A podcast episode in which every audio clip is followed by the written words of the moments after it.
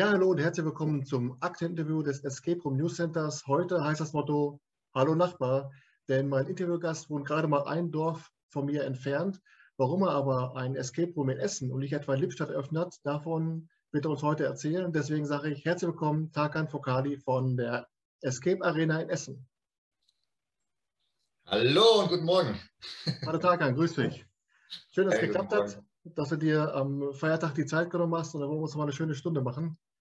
Das ähm, gebe ich so zurück.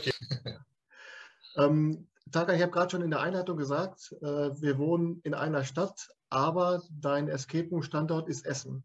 Kannst du uns mal erzählen, wie es dazu kam und wieso die Entwicklung war bis zur Eröffnung?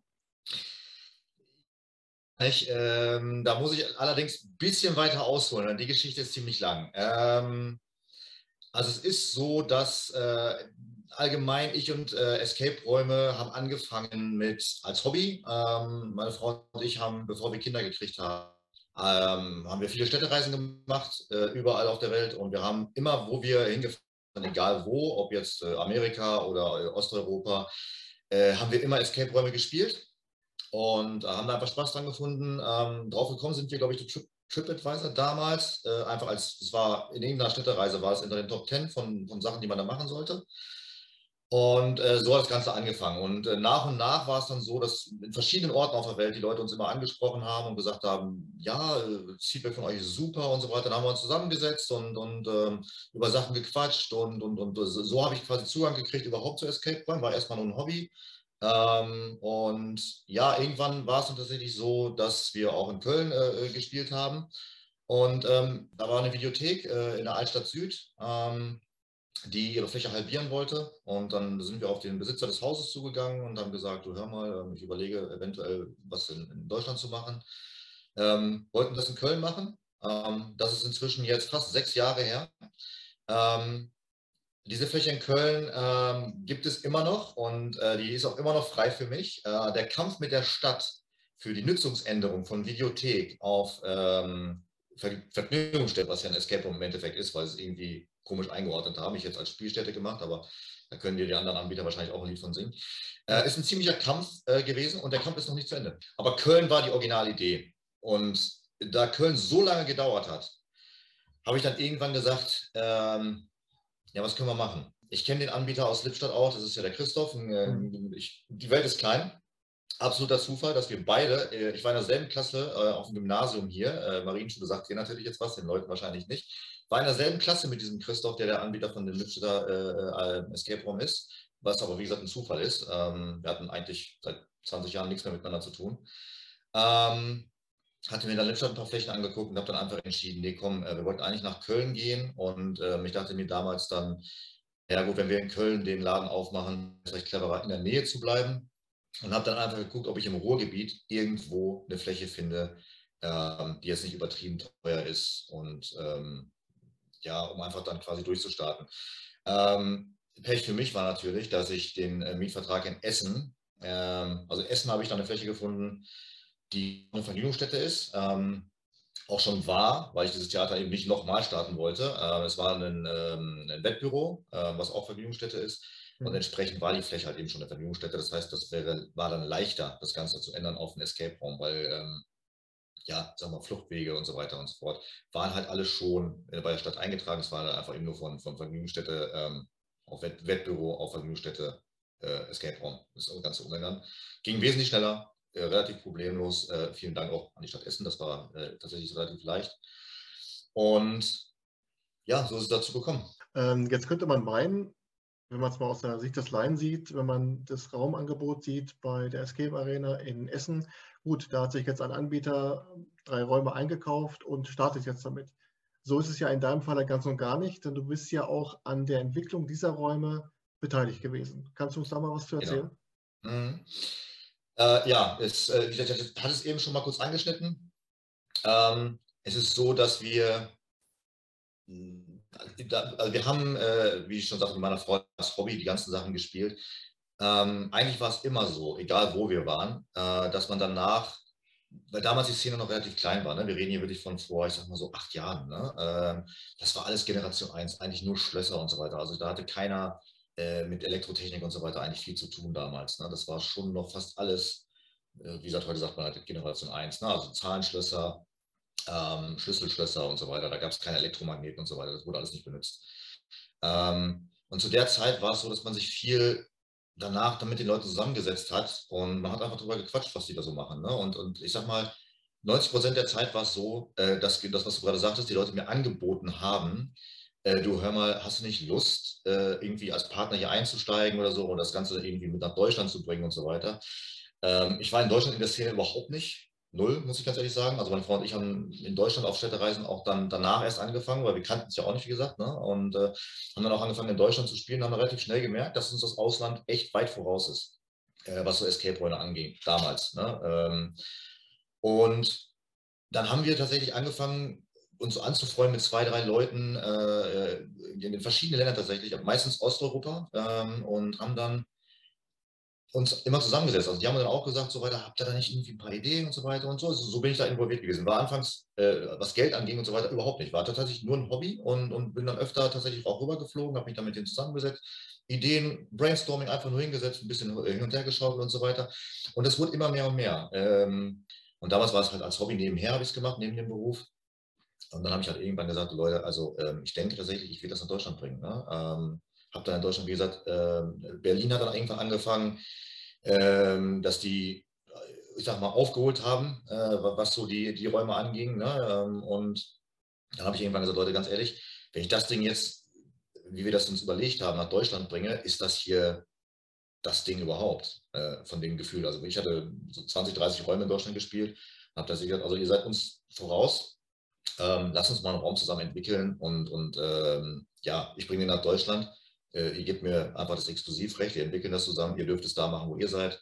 Äh, deutschsprachiger Raum bitte dann für mich. Und das war eine Idee, die wir gemacht haben. Und so haben wir uns dann quasi zusammengesetzt, ähm, dass wir dann einfach nur, also durch Brainstorming im Prinzip, wir hatten ein paar, paar, Studenten, die auch mitgemacht haben, weil wir halt nicht, also die Ideen sind immer ganz groß, das ist auch heute noch so, dass man ganz tolle Ideen hat, äh, sich aber tatsächlich ganz oft verrennt in Sachen, die dann technisch nicht umsetzbar sind, beziehungsweise von uns halt nicht. Also ich, vielleicht andere Leute können es, ähm, wir haben halt Studenten gehabt. Äh, ich selber habe vor 20 Jahren mal äh, Informatik studiert, also Computerwissenschaften.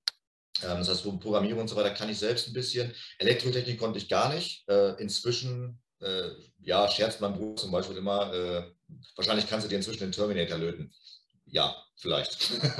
also ich äh, habe früher nie was mit Löten und so zu tun gehabt. inzwischen Elektrotechnik, ja, ist alles durch, durch Try and Error. Ne? Ähm, nie gelernt, aber ja, ergibt sich irgendwie von, von selbst halt. Ne? Und so ist das Ganze entstanden. Und dann haben wir tatsächlich dann irgendwann einen Vertrag gemacht äh, mit, mit drei, vier Dienstleistern, äh, wo ich dann einfach reingeschrieben habe, äh, Dach ist für mich, also Deutschland, Österreich, Schweiz eben. Und, äh, ähm, und, und äh, euer Land, äh, je nachdem, also Bulgarien, Rumänien, egal wo, ne, das ist, ist euers. Und, und dabei ist es dann geblieben. Ne? Also ich habe dann immer noch stehende Verträge mit diesen Dienstleistern. Das heißt, wenn ich Ideen habe oder die Ideen haben, ähm, tauschen wir uns aus und ähm, ja, also im Prinzip ist es so, tatsächlich, die Räume sind nicht eingekauft in dem Sinne, aber sie sind jetzt auch nicht so, dass es die auf anderen Welt nicht geben könnte, irgendwo anders. Ne? Also im deutschsprachigen Raum nur bei uns, äh, im anderen Raum durchaus möglich, ja, äh, aber ich weiß auch, wo sie sind. Also sie können nicht irgendwas tun, ohne dass ich es weiß. Ja, und wie kann man sich dann so die Zusammenarbeit, du sagst gerade, wir tauschen uns dann aus, ist es dann so, dass du dann auch ständig nach äh, Bulgarien, Rumänien rüberfliegst? Ist es dann so, dass ihr euch so wie wir jetzt hier in äh, Online-Konferenzen dann austauscht oder wie kann man sich diese Zusammenarbeit vorstellen? Äh, beides tatsächlich. Also hauptsächlich ist es so, ähm, dass wir es inzwischen, wie gesagt, vor acht Jahren war es noch ein bisschen anders, inzwischen über Zoom und so weiter, Skype wurde halt viel benutzt natürlich auch. Ne? Also wir versuchen tatsächlich das meiste ohne Reisen zu machen. Ähm, aber es ist schon so, dass, ähm, ja, also wenn ich zusammenzählen müsste, ja, 50, 60 Mal war ich auf jeden Fall schon dort. Ähm, es ist halt immer noch was anderes.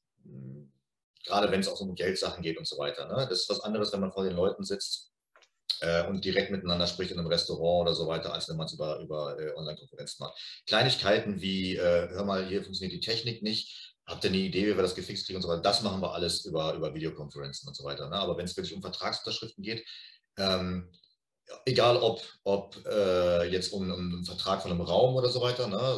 das mache ich alles nicht nicht online, nein. Also da bin ich tatsächlich noch altmodisch, dass ich sage, Handschlag-Deal ist Handschlag-Deal. Also dann fahre ich rüber und äh, möchte Hände schütteln und die Leute tatsächlich in die Augen gucken.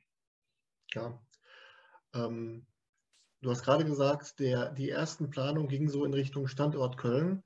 Und man, es gibt ja auch einen, einen Facebook-Account von Escape Arena Köln. Ist das dann auch der, den du seinerzeit mal eingerichtet hast, 2018, ja, glaube ich? Ja, aber, der, aber bei diesem Facebook-Account ist ja dann auch das Logo von dem rumänischen äh, Partner dann mitverwendet worden. Also war das seinerzeit dann doch erst so als, als Franchise gedacht oder einfach nur gesagt, komm, äh, das Logo äh, übernehmen wir jetzt mal, damit man auch sieht, woher die Räume kommen? Nein, es ist tatsächlich so, ähm, das ist ein Partner, mit dem habe ich ähm, gar keinen einzigen Raum zusammen. Ach so. Hm. Äh, dieser Partner ist einfach nur tatsächlich ein Freund, sage ich mal, geworden. Und äh, er hat mir damals gesagt, du, wenn du Lust hast, brauchst du nicht was Neues entwickeln. Du kannst mein Logo nehmen. Ich fand den Namen tatsächlich passend und gut. Und äh, da hat er gesagt, ähm, du kannst es benutzen. Also er hat einen, äh, einen äh, Trademark auf, der, auf das Ding europaweit. Und er hat mir halt einfach erlaubt und hat gesagt, du, wenn du es so nennen möchtest, darfst du es benutzen. Äh, also das heißt, es ist nicht eingekauft oder sonst irgendwas. Der hat keinen mhm. Cent von mir gesehen und ich habe auch keinen einzigen Raum von ihm. Ähm, aber ich empfehle den Raum. Also der hat super Räume auch. Äh, äh der Kollege, der ist aus, äh, aus Bukarest, ähm, heißt Mircea. Und ähm, lieben Gruß, wenn er das bei irgendwann sehen sollte, wobei er kein Deutsch spricht. und der hat es mir einfach erlaubt. Der hat einfach gesagt, du, äh, ich habe auch ein Werbevideo und so weiter, wenn du das später mal haben möchtest. Das ist natürlich auf Rumänisch, so bringt es mir nicht viel. Mhm. Ähm, aber der hat tatsächlich gesagt, äh, du kannst mein Logo benutzen, du darfst alles von mir benutzen. Und ähm, total netter Kerl, der hat einen Escape-Raum ähm, äh, im Indiana Jones-Thema und äh, hat unter seinem Escape Room auch eine Bar. Das heißt, wir haben den damals einfach gespielt, als wir da waren, haben uns danach mit ihm in eine Bar gesetzt und so ist das Ganze entstanden. Äh, haben dann uns da zusammengesetzt und er hat dann gesagt, so und so sieht das aus, Handschlagdeal, du darfst alles benutzen, hat mir die Sachen digital alle per E-Mail einfach angehangen geschickt, diese Logos und so weiter. Und äh, ja, so ist das entstanden, dass wir das Logo quasi von ihm haben und ja, er benutzt das gleiche Logo auch, weil es ist halt seins. ja. Jetzt hast du halt gesagt, du hast dir für den deutschsprachigen Raum Deutschland, Österreich, Schweiz dir die Exklusivrechte für diese Räume gesichert wie wichtig ist es dir auch diese Exklusivität immer wieder anzusprechen, anzudeuten, auch darauf hinzuweisen, ähm, damit man nicht auch das Gefühl hat, ach ja komm, die Räume habe ich schon tausendmal gespielt oder glaubst du, dass diese Anzahl der Spieler, die so weit reisen, eigentlich gering ist, dass man diese Exklusivität gar nicht äh, erwähnen braucht? Äh, also bisher äh, aus Erfahrungswert, sage ich mal, ist es tatsächlich so, dass ich es vielleicht zwei oder drei Mal bis jetzt überhaupt sagen musste. Ähm, die Leute ähm, ich sag mal, die Leute, die richtig in der Szene drin sind, die fragen durchaus mal nach. Ähm, aber es ist jetzt auch nicht so, dass diese, die, die Räume, sage ich mal, so wie wir sie haben, glaube ich, gibt es sie tatsächlich auch nicht nochmal. Ähm, nur es gibt natürlich, sage ich mal, vielleicht äh, gibt es irgendwo Räume, die sind, vielleicht 50 Prozent davon sind identisch oder so. Ne? Ähm, aber die sind auch so wenige. Ähm, vielleicht zwei oder drei ne, äh, in Europa irgendwo, dass es bis jetzt noch nie der Fall war, dass jemand gekommen ist. Also ich, ich sag mal, wir hatten ein, zwei Anfragen, wo die Leute gesagt haben, hört mal, ist das äh, das gleiche wie da und da? Wo ich dann gesagt habe, äh, ja, das kann durchaus sein, dass man ein paar Sachen davon erkennt. Ne? Mhm. Ähm, aber nein, wir weisen eigentlich nicht so drauf hin, weil es einfach bis jetzt noch nie gefühlt nötig war. Ja. Ähm, ich kann dazu natürlich nur sagen, ähm, äh, wir arbeiten jetzt tatsächlich ja gerade an einem Raum, ähm, mit, mit auch unseren Dienstleistern und so weiter, wo wir äh, noch nicht das Endkonzept zusammen haben, äh, aber viele Teile schon da sind. Ähm, Piratenraum machen wir gerade, ne? Äh, Flug der Piraten. Und den wird es auch nirgendwo anders geben bis jetzt. Also der ist tatsächlich exklusiv von uns, auch wieder, wie gesagt, mit unseren Dienstleistern entwickelt. Das heißt, ich habe auch nur wieder für Dach äh, die Rechte dann am Ende. Mhm. Aber den gibt es noch nirgendwo. Das heißt, da bin ich dann der Erste, der ihn tatsächlich auch implementiert und äh, aufmacht. Und die Kollegen ziehen dann vielleicht irgendwann nach. ja coole Geschichte. Dazu kommen wir nachher noch. Ja. Ähm, jetzt mal die, diese technische Umsetzung. Ihr habt dann praktisch, du hast dich entschieden, die und die Räume möchte ich ganz gerne hier am Standort Essen anbieten. Wie ist es dann mit der technischen Umsetzung, mit dem, mit dem Aufbau der Räume in deine Location? Ist es dann so, dass dann dein, dein Dienstleister in Rumänien oder Bulgarien dann so einen, einen Bautrupp rüberschickt, die dann bei dir vor Ort den Raum erstellen oder wie läuft das dann? Ja, teils. Ähm, also es ist so, dass erstmal, wie gesagt, die äh, Mietvertrag und so weiter unterschrieben ist. Äh, bis die kommen, ähm, vergeht aber eine Ewigkeit erstmal.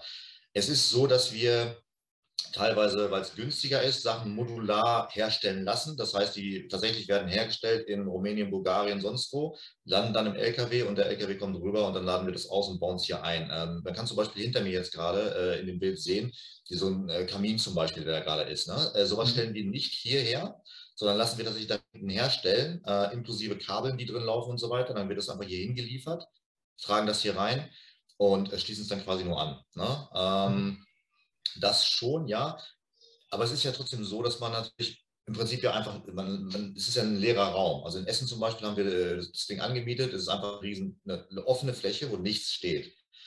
Äh, da habe ich tatsächlich sechs Monate lang mit einem guten Kumpel auch aus Lippstadt, äh, an den Michael Liebengroß hier, ähm, wir beide haben zusammen uns eingenistet in Essen ein halbes Jahr, sechs Monate und haben erstmal alles verbaut. Also von äh, Regipswänden bis äh, Kabel in den Wänden und so weiter. Das heißt also wirklich alles bis auf tatsächlich die Räume, die hinterher drin sind, ne? also äh, Tapeten und so weiter, alles erstmal fertig gemacht innerhalb von einem halben Jahr, äh, bis dann tatsächlich irgendwelche Dienstleister kommen. Die Dienstleister hinterher sind tatsächlich, wenn man so möchte, eigentlich nur noch wirklich Hilfskräfte, die aber von Elektrotechnik und so weiter auch eine Ahnung haben. Mhm. Weil ähm, es dann natürlich, wenn, wenn die Wände stehen und so weiter und die ganze, ganze Verkabelung inklusive Kamerakabel und so weiter. Wir haben aktuell äh, wir haben damals überlegt, ob wir das wireless machen oder per Kabel. Und ich habe einfach gesagt, es ist ausfallsicherer, es per Kabel zu machen. Das heißt, wir haben auch unsere Kameras und alle noch immer noch äh, verkabelt. Ähm, hm, es ist leichter, äh, mit Leuten, die Ahnung auch von Escape-Räumen haben, es einzubauen. Dann, tatsächlich, dann dauert es nur noch 14 Tage. Also die kommen, äh, LKW wird vorausgeschickt, also ich fliege runter, mache mit der Spedition einen Vertrag, Teile kommen runter, dann fliege ich die ein. Die sind meistens so vier, fünf Leute. Und dann dauert es nur 14 Tage ungefähr, sage ich mal, für ein Raum im Dreh. Dann die Sachen tatsächlich einfach einzubauen, äh, Testruns zu machen, Probespieler und so weiter und so fort. Ähm, ja, also so handhaben wir das mhm. bisher immer. Okay, interessant. Jetzt ist es so, deine Angebotspalette hat ja drei Räume, die mehr oder weniger deutlich ein, ein Film, eine Filmvorlage oder einen Film als Vorlage hat bei der Konzeptionierung so eines Raums, macht es das einfacher, wenn man so eine Vorlage hat oder schwieriger, weil man sich doch eben schon sehr an dem Original äh, entlang hangeln muss? Äh, für mich macht es das eher einfacher, sage ich mal. Ähm, äh, wie du schon gerade sagtest, weil man so ein bisschen äh, halt nicht bei Null anfängt. Ne? Ähm, und ähm, ja, äh, man muss da halt mal so ein bisschen aufpassen, was man genau macht. Aber klar, man hat halt so eine Grundidee, weil man einfach aus einem Film äh, gewisses, ich meine, sind ja auch Filmsets, ne? Und, und ähm, ja, man, man, fängt halt eben nicht bei Null an. Ne? Man hat so eine Grundidee, wo man quasi hin will und der Wiedererkennungswert ist halt einfach da. Ne? Also es ist ja nicht so, dass wir quasi eins zu eins irgendwas nachbauen, aber wie man gerade hinter mir schon sieht, also wer, wer, diese Tür sieht, der weiß halt eben, dass es Herr der Ringe ist. Ne? Ja. Ähm, das heißt nicht Herr der Ringe, der Raum bei uns. Ähm, aber jeder, der die Tür sieht, weiß, es ist eine Hobbit-Tür und dementsprechend, ähm, ja, wir haben es nicht erfunden, klar, aber es ist halt, ja, man fängt halt nicht bei Null an. Was die Rätsel angeht, hilft es nicht. Überhaupt nicht. Hm. Ähm, also was Rätsel und so weiter angeht, würde ich sagen, macht es überhaupt keinen Unterschied. Aber was das Set-Design angeht, würde ich sagen, macht es leichter, an sich an Filmen zu orientieren. Ja, definitiv. Ja, bei eurem Raum School of Witchcraft, der dann im Deutschen äh, die Zauberschule heißt, ist natürlich klar, dass es dann, äh, um wen es dann geht oder gehen soll. Ähm, aber wie schmal ist dann der Grad, dass man sich immer auch so in Gefahr betrifft, so, äh, dass man sich in Gefahr begibt, so in Richtung Lizenzverstöße zu, mhm. zu gehen? Also wie, wie nah darf man am Original dran sein? Gar nicht nah. Ähm, wir haben damals für den äh, Herr der Ringe Raum haben wir äh, tatsächlich Warner Brothers äh, per Markenanwalt angeschrieben ist jetzt auch schon sechs, sechs ja, also müsste so sechs Jahre her sein, ähm, weil wir dort einfach nochmal hören wollten, ähm, was uns das kosten würde, also tatsächlich einen lizenzierten Herr der Ringe-Raum zu machen. Ähm, ist nicht mal am Geld gescheitert, sondern ist daran gescheitert, dass die Kollegen ähm, das damals dann gesagt haben, äh, ja, können Sie sich vorstellen, aber die wollten eben alles offengelegt haben, von äh, Technik, Schaltpläne, äh, jedes Rätsel einzeln und so weiter. Und da haben wir dann überlegt und haben dann hinterher gesagt, mh, hm, Nee, also irgendwie, das ist so ein bisschen äh, wie Coca-Cola nach dem Rezept fragen. Ne? Ähm, wenn ich euch alles offenlege und ihr sagt, ja, ist ja geil, machen wir einfach selber. Ne? Ja. dann, dann guckst du einfach in die Röhre. Ne? Äh, wo ich dann gesagt habe, so, hm, nee, nee. Und man hat damals dann auch gesagt, so, hm, ist Risiko, ne? Äh, weil im Endeffekt, also Sie können entweder sagen, ja, ist geil, das selber, oder Sie sagen, äh, ja, ist geil und jetzt zahlt eine Million für die Lizenzgebühren, weil wir haben ja noch keine Zahlen genannt oder so, ne? wo wir einfach gesagt haben, ne, okay, wie kommen wir drum herum?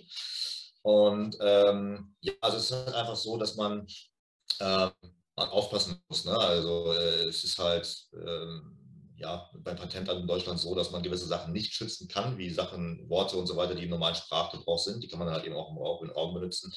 Aber man muss halt aufpassen. Ne? Also wir nennen halt eben die Sachen äh, wie, du schon sagtest, Zauberschule. Äh, wenn wir dürften, wir müssen natürlich Harry Potters Abenteuer nennen oder so, aber das darf man dann eben nicht. Man muss halt gucken, dass man so drumherum kommt, ähm, die Sachen nicht zu erwähnen und trotzdem müssen die Leute halt verstehen, was es ist. Und das versuchen wir halt eben zu machen, indem wir unseren Raum eben das Ringabenteuer nennen und versuchen einfach so ein Bild zu zeigen, wie es gerade hinter mir ist, äh, dass die Leute natürlich dann ganz klar verstehen, was es ist.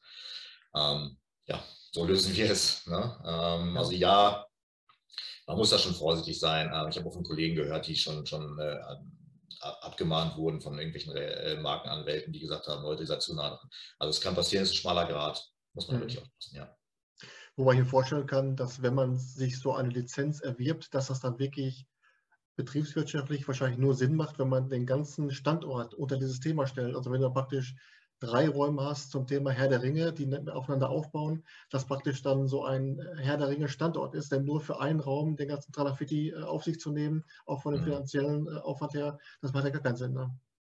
Nein, also ich, ich könnte mir vorstellen, dass man zum Beispiel, also wenn man ähm, jetzt sagen würde, zum Beispiel in London, da gibt es ja das Set von Harry Potter, ähm, das echte. Ne? Ähm, und ich sage sag mal, wenn man da zum Beispiel das machen würde und dann da einen Standort macht mit sechs Harry Potter äh, Escape-Räumen, wäre das Ding wahrscheinlich 24-7 ausgebucht. Ja? Ja. Weil es halt einfach direkt neben dem, dem echten Ding wäre. Wenn du das lizenzierst, äh, dann sind die Lizenzgebühren wahrscheinlich egal. Ich weiß nicht, was Warner Bros. da haben wollen würde. Ich, theoretisch gesprochen, nehme ich mal an, die würden wahrscheinlich eine Marge ziehen. Ne?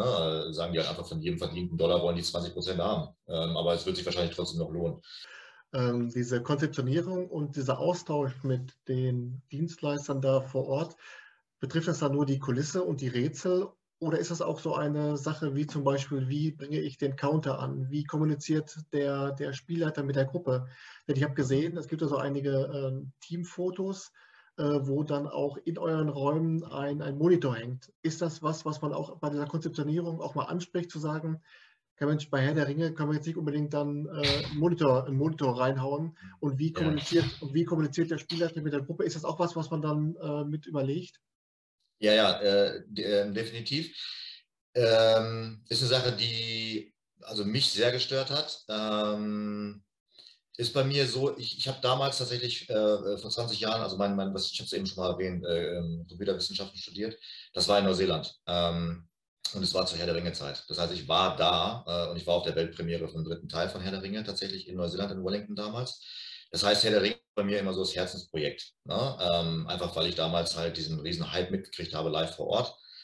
Und ähm, ja, wir haben in, den, in, in, in äh, der Hütte und in der Zauberschule haben wir diese digitalen Timer. Das heißt, äh, man kann von innen diese digitale Uhr runterlaufen sehen. Wir haben es immer so eingestellt, dass es von 60 runterläuft ne? und, und dann halt bis 0 runter und dann werden die Uhren rot und laufen wieder hoch, ähm, weil die Leute halt eben nach 60 Minuten bei uns nicht rausschmeißen, sondern wir lassen sie immer zu Ende spielen.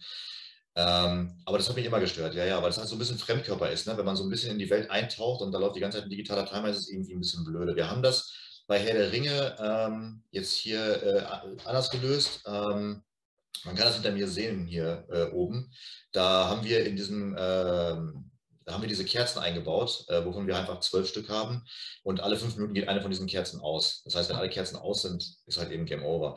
Ähm, man muss halt aber gucken, das macht es für Rekordversuche und so weiter halt ein bisschen blöd, weil die Leute halt nie die Zeit wirklich sehen. Ne? Das ist atmosphärisch natürlich viel, viel besser gelöst. Äh, zeittechnisch müssen wir aber tatsächlich, also die Game Master, müssen dann tatsächlich selber eine Stoppuhr laufen lassen, um die Zeit exakt zu stoppen. Weil diese Kerzen halt eben nur alle fünf Minuten ausgehen sonst. Ne? Mhm.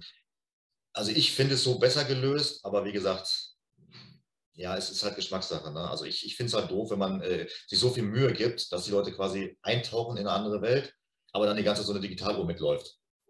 Ähm, wir haben Ideen, wie wir es bei dem äh, Piratenraum anders lösen, äh, weil beim Piratenthema man durchaus ja äh, eine Uhr einbauen kann. Natürlich jetzt keine digitale, aber mit Zeigern zum Beispiel, ne, auf dem Kamin irgendwie so eine alte Uhr. Mhm. Das ist jetzt die Idee für den, für den Piratenraum. Ich will jetzt nicht zu viel spoilern, aber da versuchen wir das dann so zu lösen, dass die halt einfach dann losläuft. Ne? Die steht dann quasi auf, sagen wir mal, auf 12 Uhr und dann ist es einfach bis 1. Ne? Dann ja. sind die Spieler halt quasi zur Mittagszeit auf dem Schiff und wissen halt einfach, wenn es 1 Uhr schlägt, dann ist das vorbei. Ne? Du hast eben schon mal erwähnt, dass ihr euch für Kabel entschieden habt und gegen WLAN-Verbindung, um eben weniger anfällig zu sein. Euer Raum Cabin in the Woods äh, spielt ja auch so mit technischen Kabinettstückchen wie Hologramm und so weiter. Äh, ist da auch so eine gewisse Anfälligkeit und gibt es für solche Features auch so eine Art Plan B, wenn das mal nicht funktioniert? Nein. Ähm, also es ist so, dass wir versucht haben, die Rätsel, ähm, ja, es ist halt, muss ich ein bisschen vorsichtig sein, nicht zu spoilern. Ähm, ja, also es ist so, dass die äh, Hologramme, die du meinst, die sind äh, technisch gelöst durch einen Beamer. Ne? Das heißt, wir projizieren Videos im Raum an Wände. Mhm. Ähm, es gibt aber tatsächlich einen Alternativplan, dass wenn der, äh, wenn die Birne da mal durchbrennt oder das Ding ausfällt, können wir die Rätsel auch per Text lösen. Das würde den Raum natürlich wesentlich abwerten, äh, weil dann einfach äh, Textpassagen versteckt werden im Raum. Aber durchaus haben wir äh, einen Alternativplan, ja. Ähm, haben wir tatsächlich an den meisten Räumen sowieso, ähm, weil wir teilweise die Rätsel für Kindergeburtstage entschärfen. Ne? Ähm, das heißt, ähm, einfach, wir machen es leichter. Ne? Ähm, also bei uns ist aktuell die Zauberschule ist der, ist der schwerste Raum. Und ich sag mal, da gibt es zum Beispiel Sachen, die mit Farben zu tun haben, wo eine Farbreihenfolge eingestellt werden muss. Äh, mit den Zauberstäben macht man das normalerweise eben. Also machen die Kinder dann auch mit Zauberstäben.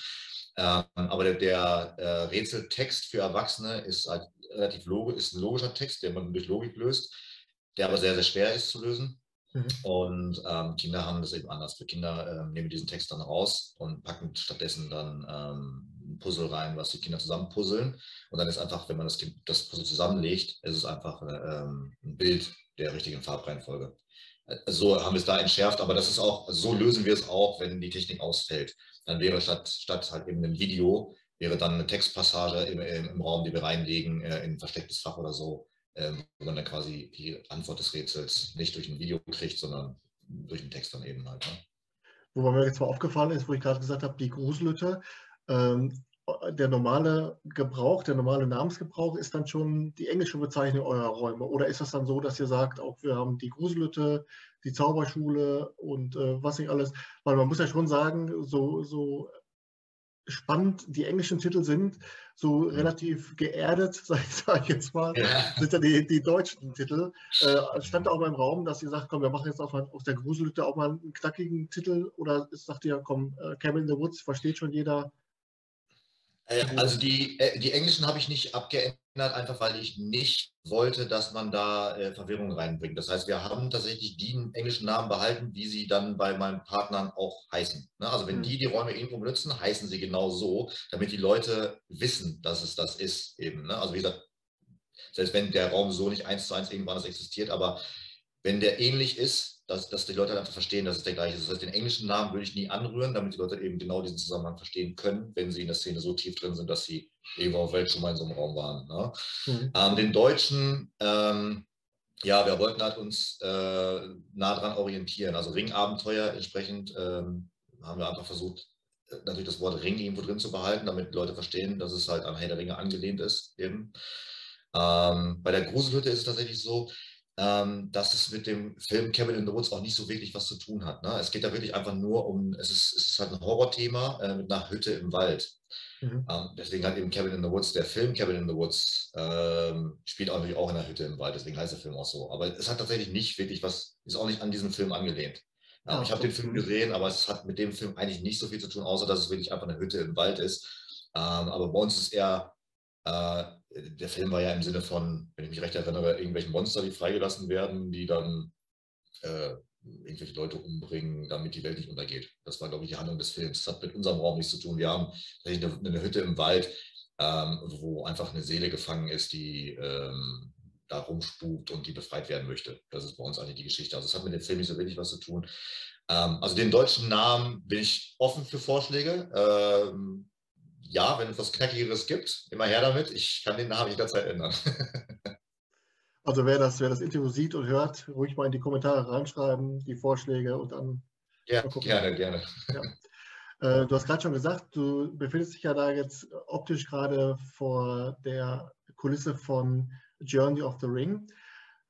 Ähm, in dieser Unterkunft der Hobbits wird es ja auch irgendwo dann auch Größenunterschiede zu merken oder es, man müsste ja eigentlich auch in der Unterkunft der Hobbits auch Größenunterschiede merken, wenn da ein Normalsterblicher wie, wie unser eins reinkommt, ist der Hobbit ja, weiß nicht, 1,20 groß oder wie auch immer. Wie habt ihr das dann umgesetzt, diese Größenunterschiede ja. in der Hobbit-Unterkunft? Ja, ähm, war in der Diskussion damals tatsächlich ein Riesenthema. Ähm, äh, können wahrscheinlich die Kollegen äh, auch wieder ein Lied von singen. Ähm, wir äh, durften es nicht auf Hobbit-Größe machen. Äh, hat mit äh, gewissen Regeln in Deutschland einfach zu tun. Ähm, Im Nachhinein muss ich sagen, Gott sei Dank, ähm, denn ich glaube, wir würden tatsächlich von den meisten Spielern keine gute Resonanz kriegen, wenn die die ganze Zeit geduckt laufen müssten oder auf Knien. Hm. Das heißt, bei uns, wir haben es so gelöst, dass wirklich nur der Eingang Hobbitgröße ist, wie man es hinter mir sieht. Das heißt, da muss man sich ducken. Sobald man in dem Raum selber drin ist, ist es in Normalgröße. Ähm, das heißt nicht, dass man sich eventuell nicht nochmal ducken muss im Raum oder so. Das ist durchaus so. Aber wir haben tatsächlich dann geguckt, dass wir die Maßstäbe auf normale Größe halten, damit so Sachen wie äh, im Film Gandalf stößt sich den Kopf an irgendwelchen Holzbalken oder so weiter nicht bei uns passieren. ja. Also das heißt, ja, wir hatten es tatsächlich im Kopf und äh, haben auch überlegt, dass wir es auf Hobbygröße machen, äh, teils zumindest, ne? ähm, aber haben es dann hinterher verworfen, weil es äh, äh, ja, einfach auch bei der Abnahme durch die Stadt und so weiter wären wir da ein paar Probleme reingelaufen. Jetzt sieht man ja, du hast gerade schon gesagt, ähm, das, was jetzt modular erstellt wurde, zum Beispiel der Kamin, äh, sieht ja jetzt von Weitem aus wirklich top. Wie wichtig ist es dir, dass wenn die Gruppe dann auch solche Sachen anfasst, also ist das dann auch das Originalmaterial oder wie, mit welchem Material habt ihr da ge, äh, gearbeitet, dass auch wirklich dann die Gruppe das nicht nur optisch wahrnimmt, sondern wenn sie an den Kamin dran fasst, ist das nicht irgendwie äh, Pappmaché oder was weiß ich, sondern ist dann auch wirklich äh, gemauert oder wie, mit was habt ihr da gearbeitet?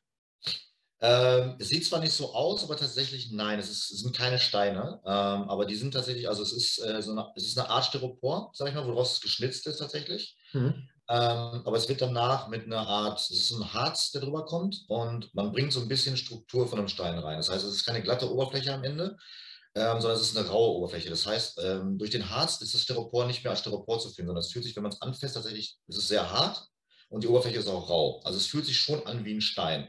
Aber ich sage jetzt mal, wenn du ein Messer reinstichst, geht es durch. Mhm. Ähm, also es ist, äh, deswegen sagen wir natürlich auch, wenn die Leute reingehen, ich glaube, das tun die Kollegen auch alle, dass man halt keine Gewalt in den Räumen benutzt. Also man könnte jetzt nicht leicht, wie bei normalen Styropor, da können Sie einfach anfassen, zerdrückst das Ding und es wäre kaputt. Ja. Das würde jetzt nicht gehen. Da ist durch diesen Harz, den wir drüber ziehen, ist es schon ausgefestigt. Ne? Es ist äh, natürlich auch lackiert danach und so weiter. Das ist schon relativ hart. Man kriegt es nicht so leicht kaputt. Ähm, es sei denn, man gibt sich Mühe, dann schon. Ähm, aber nee, also in dem Fall tatsächlich ist es so, dass wir nicht Steine auf irgendwas draufgeklebt haben oder so weiter oder die, die geschlagen haben, sondern wir, äh, die meisten Sachen, die Steinoptik sind, sind tatsächlich geschnitzte Sachen. Ist alles Handarbeit, äh, mhm. ist das handgeschnitzt. Ähm, danach, wie gesagt, mit so einer, mit so einer Art Harz äh, äh, überstrichen, damit es aushärtet. Und dann wird das Ganze lackiert und kriegt so ein bisschen ähm, eine Struktur rein, damit es halt eben glatt ist. Ne? Aber das ist das meiste, was so Steine sind, werden so hergestellt. Äh, in dem Kamin drin ähm, liegen auch ein paar Steine. Das heißt, die Leute können tatsächlich auch so ein paar von diesen Dingern, die jetzt nicht an dem Kamin dran sind, sondern wir haben ähm, im Kamin drin sind auch ein paar Steine, die man rausnehmen kann und dann ja eben für die Spieler zum Rausnehmen und zu gucken, was es ist und so weiter. Und die sind tatsächlich auch noch, erleben alle noch. Also ist noch keiner kaputt gegangen. Das heißt, die scheinen tatsächlich auch solide ausgehärtet zu sein. Naja. Du hast eben schon gesagt, für Kindergeburtstage besteht die Möglichkeit, zum Beispiel die Zauberschule zu entschärfen, einige Rätsel anzupassen. Mhm. Wenn man jetzt auf euren Buchungskalender schaut, dass die Räume von zwei bis acht Personen angeboten werden, könnt ihr dann auch auf die Gruppengröße reagieren? Das heißt, haben dann, hat dann eine Gruppe mit zwei Spielern weniger Rätsel zu lösen als eine Gruppe mit acht Spielern? Oder ist das dann so, dass du sagst, äh, das ist sowohl von 2, 6, 4, 8, wie auch immer, immer das gleiche tolle Spielerlebnis. Äh, das geht durchaus, ja. Ähm, die Räume sind, das ist eigentlich bei den meisten tatsächlich so. Die sind ja meistens relativ linear aufgebaut. Das ist bei uns auch so. Das heißt, man fängt, äh, also linear im Sinne von, fängt bei Rätsel 1 an und dann geht es halt einfach, ne? man kann das nächste Rätsel erst dann lösen, wenn das erste gelöst ist. Ähm, ist bei uns durchaus so, ähm, dass wir das so abändern können, dass man quasi einfach zwischendurch Rätsel auslässt. Ähm, es ist bis jetzt noch nie nötig gewesen. Äh, wir haben es bis jetzt auch noch nie gemacht. Äh, Rekordversuche sind dann eh hinfällig, ist klar. Ne? Also das heißt, äh, Rekordversuche sind nur möglich, wenn die Leute auf Rekord spielen. Äh, ist ja klar. Dann gibt es keine Hinweise und es ist natürlich das, der volle Raum. Da wird nichts äh, rausgekürzt und so weiter. Aber wir können durchaus äh, von, sag ich mal, ähm, wenn die Leute reingehen, können wir die Rätsel so manipulieren, dass man einfach Rätsel 2 und 3 rausnimmt. Das geht. Dann springt man quasi von 1 auf 4 direkt. Das geht. Ja. Hm. Finde ich gut. Wir hatten auch das Thema äh, Anpassung der, des Rätselumfangs Ja, Nein. Letztens im Interview mit äh, Michael Krönert von Escape in Aachen und er sagte auch, die Gefahr besteht natürlich dann, dass wenn du Rätsel rausnimmst, ob du nicht gegebenenfalls dann der Gruppe auch das, das Gesamterlebnis der Geschichte auch nimmst. Deswegen ja. hat er auch eher davon abgeraten, das zu machen. Ja. Und daher finde ich es gut, dass zwar die Möglichkeit besteht bei euch, aber ihr es trotzdem dann straight durchzieht. Ja, ja, ja, gut, es muss, es muss jeder für sich selbst entscheiden, da bin ich tatsächlich mit dabei. Und äh, das ist übrigens auch der Grund, warum wir die Leute zu Ende spielen lassen. Genau mhm. deswegen. Weil wir versuchen, äh, am Ende des Raums ist bei uns eigentlich immer so ein, äh, ein kleiner Effekt noch eingebaut. Und man möchte halt einfach, dass die Leute das erleben. Ne? Und deswegen ist es für mich so, dass ich sage, wenn die Leute das Ende des Raums nicht gesehen haben, ja, dann haben sie halt irgendwie einen, den, den, großen Knall am Ende verpasst. Und deswegen würde ich ungern nach 60 Minuten reingehen und sagen, Leute, raus, ihr habt es nicht geschafft, äh, bezahlt normal oder was auch immer, um es nochmal zu spielen. Äh, muss, muss natürlich jeder selber entscheiden. Ich will jetzt nicht die Kollegen, die, die das eventuell so machen, dann irgendwie angreifen oder so weiter. Aber für mich ist es einfach ganz klar gewesen, weil wir tatsächlich die Leute, für uns war es so, dass wir gesagt haben, wir wollen am Ende so einen kleinen Effekt nochmal haben, dass die Leute quasi rausstehen auf so einer Wolke von dem Wow. Ne? So, und wenn sie mhm. dieses Wow-Ding am Ende nicht kriegen, äh, ist für mich halt einfach so, dass sie quasi einen der Kernpunkte verpasst haben.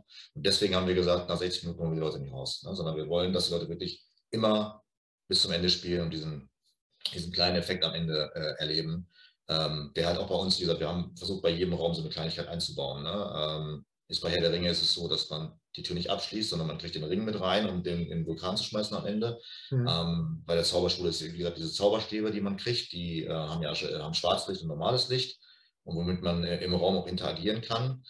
Und äh, bei der Grusellöte ist das ähm, dass man getrennt startet. Ne? Also wir trennen die Gruppe, die eine Gruppe wird im, im, Raum angekettet an die Wand und die andere, die andere Gruppe startet quasi draußen und dann arbeitet man zusammen, die ersten zwei Rätsel, um zusammenzufinden und den Raum dann am Ende zusammen zu lösen.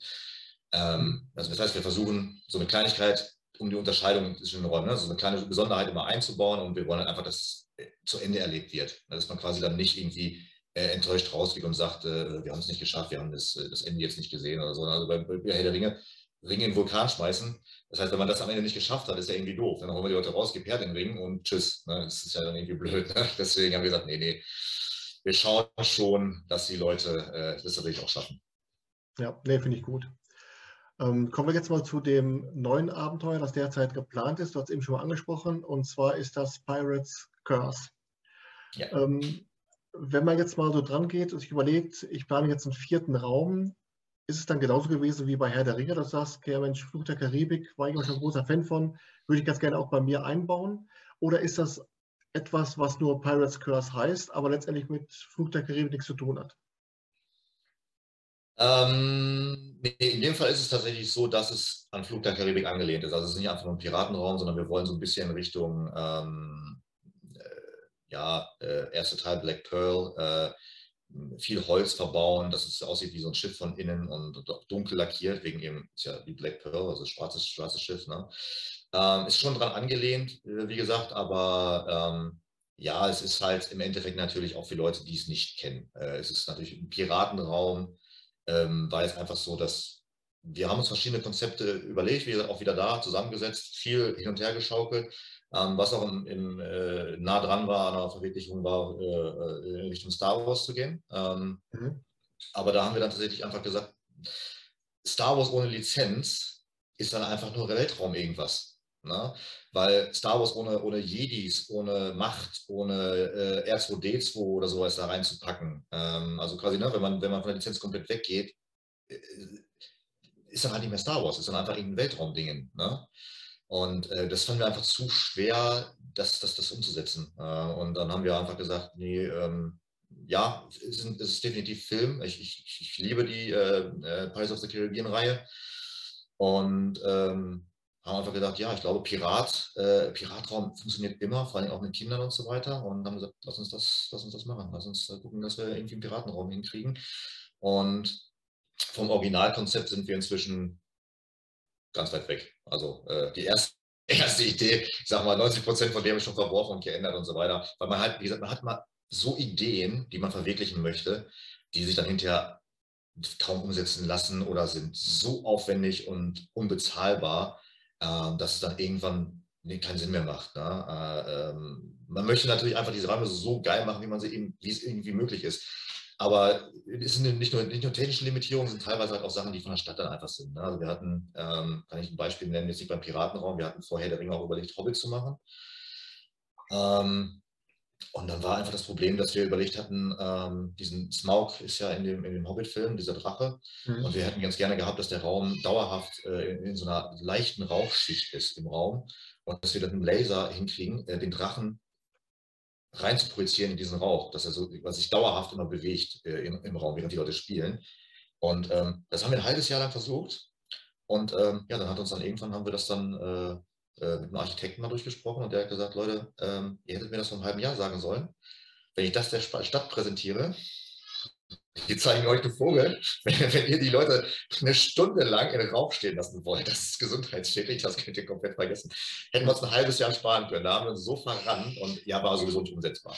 Also die Hobby-Idee ist deswegen nicht verworfen. Äh, wir lösen es nur anders. Wir haben jetzt äh, die Idee, dass wir jetzt einen mechanischen Drachen machen, der so eine, so eine Art Plastikhaut hat, wie das auch äh, es gibt, glaube ich, so einen Dinosaurierpark, die das auch so gelöst haben, mit so einer Latexhaut über einem Metallgestell. So lösen wir das jetzt, äh, ist aber noch weit entfernt von Fertigstellung und so weiter. Aber ähm, ja, also äh, ja, wir orientieren uns meistens, ist es tatsächlich bei mir jetzt so, äh, dass ich die Filme super fand und deswegen dann einfach äh, äh einen Raum konzipiere von dem Film. Ne? Also ja, es sind meine Lieblingsfilme, die äh, bis auf Kevin in the Woods, wie gesagt, der ja nicht an Film angelehnt ist, da wollte ich einfach ein Gruselthema haben, ja. ähm, sind die tatsächlich meine Filmpräferenz. Ähm, jetzt hast du gerade schon gesagt, der nächste Raum, der jetzt in Planung ist, Pirates Curse. Hast dann schon angedeutet, dass auch bei, in Richtung Hobbit da schon Planungen laufen.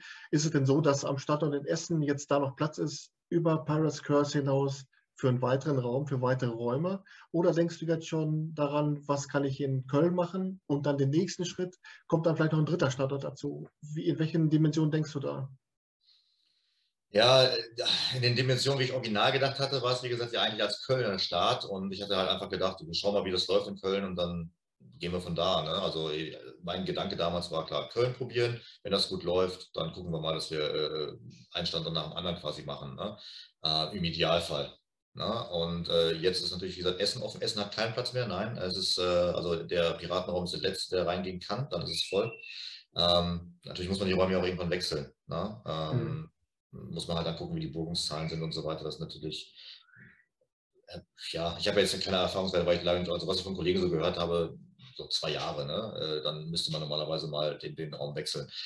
Aber tatsächlich sind meine Ideen, äh, was ich jetzt jongliere, sind nicht mehr für Essen gedacht dann. Ne? Also nach dem Piratenraum ist es so, dass es nach Köln geht.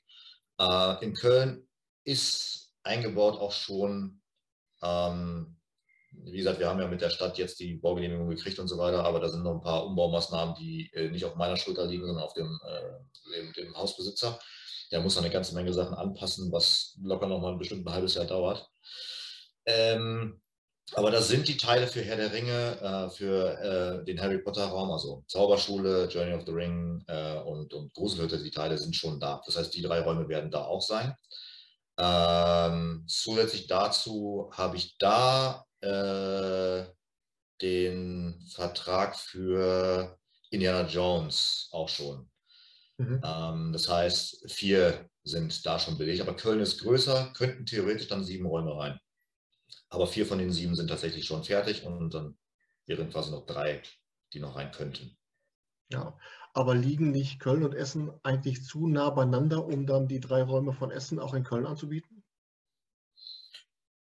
Ähm, das ist tatsächlich eine sehr, sehr gute Frage. Äh, von den, also wir fragen die Spieler meistens, äh, wo sie herkommen, wenn sie bei uns im Essen spielen. Und die wenigsten, sage ich mal, sind tatsächlich von weiter weg als so 30 Kilometer. Also äh, selbst aus Dortmund und so weiter Umgebung kommen die wenigsten tatsächlich bis nach Essen. Das ist meistens echt aus, eher aus dem Umkreis. Ich hoffe und denke nicht, äh, dass wir uns da gegenseitig quasi dann die, die Filialen sich die Kunden wegnehmen. Ja, bin ich mal gespannt. Ähm, du hast eben schon gesagt, dass du auch äh, unheimlich viele Räume schon selbst gespielt hast und deswegen kommen wir jetzt als letzte Frage des Interviews zu der ominösen Frage nach einem Geheimtipp. Also ein Escape Room in Deutschland, der dich beim Spielen besonders positiv überrascht hat und wo du sagst, der hat mehr Aufmerksamkeit verdient. Deswegen würde ich sagen, dein Geheimtipp bitte jetzt. Ähm, mein Geheimtipp muss sein, ganz klar, äh, alle Räume von der Mystery Lounge in Lippstadt.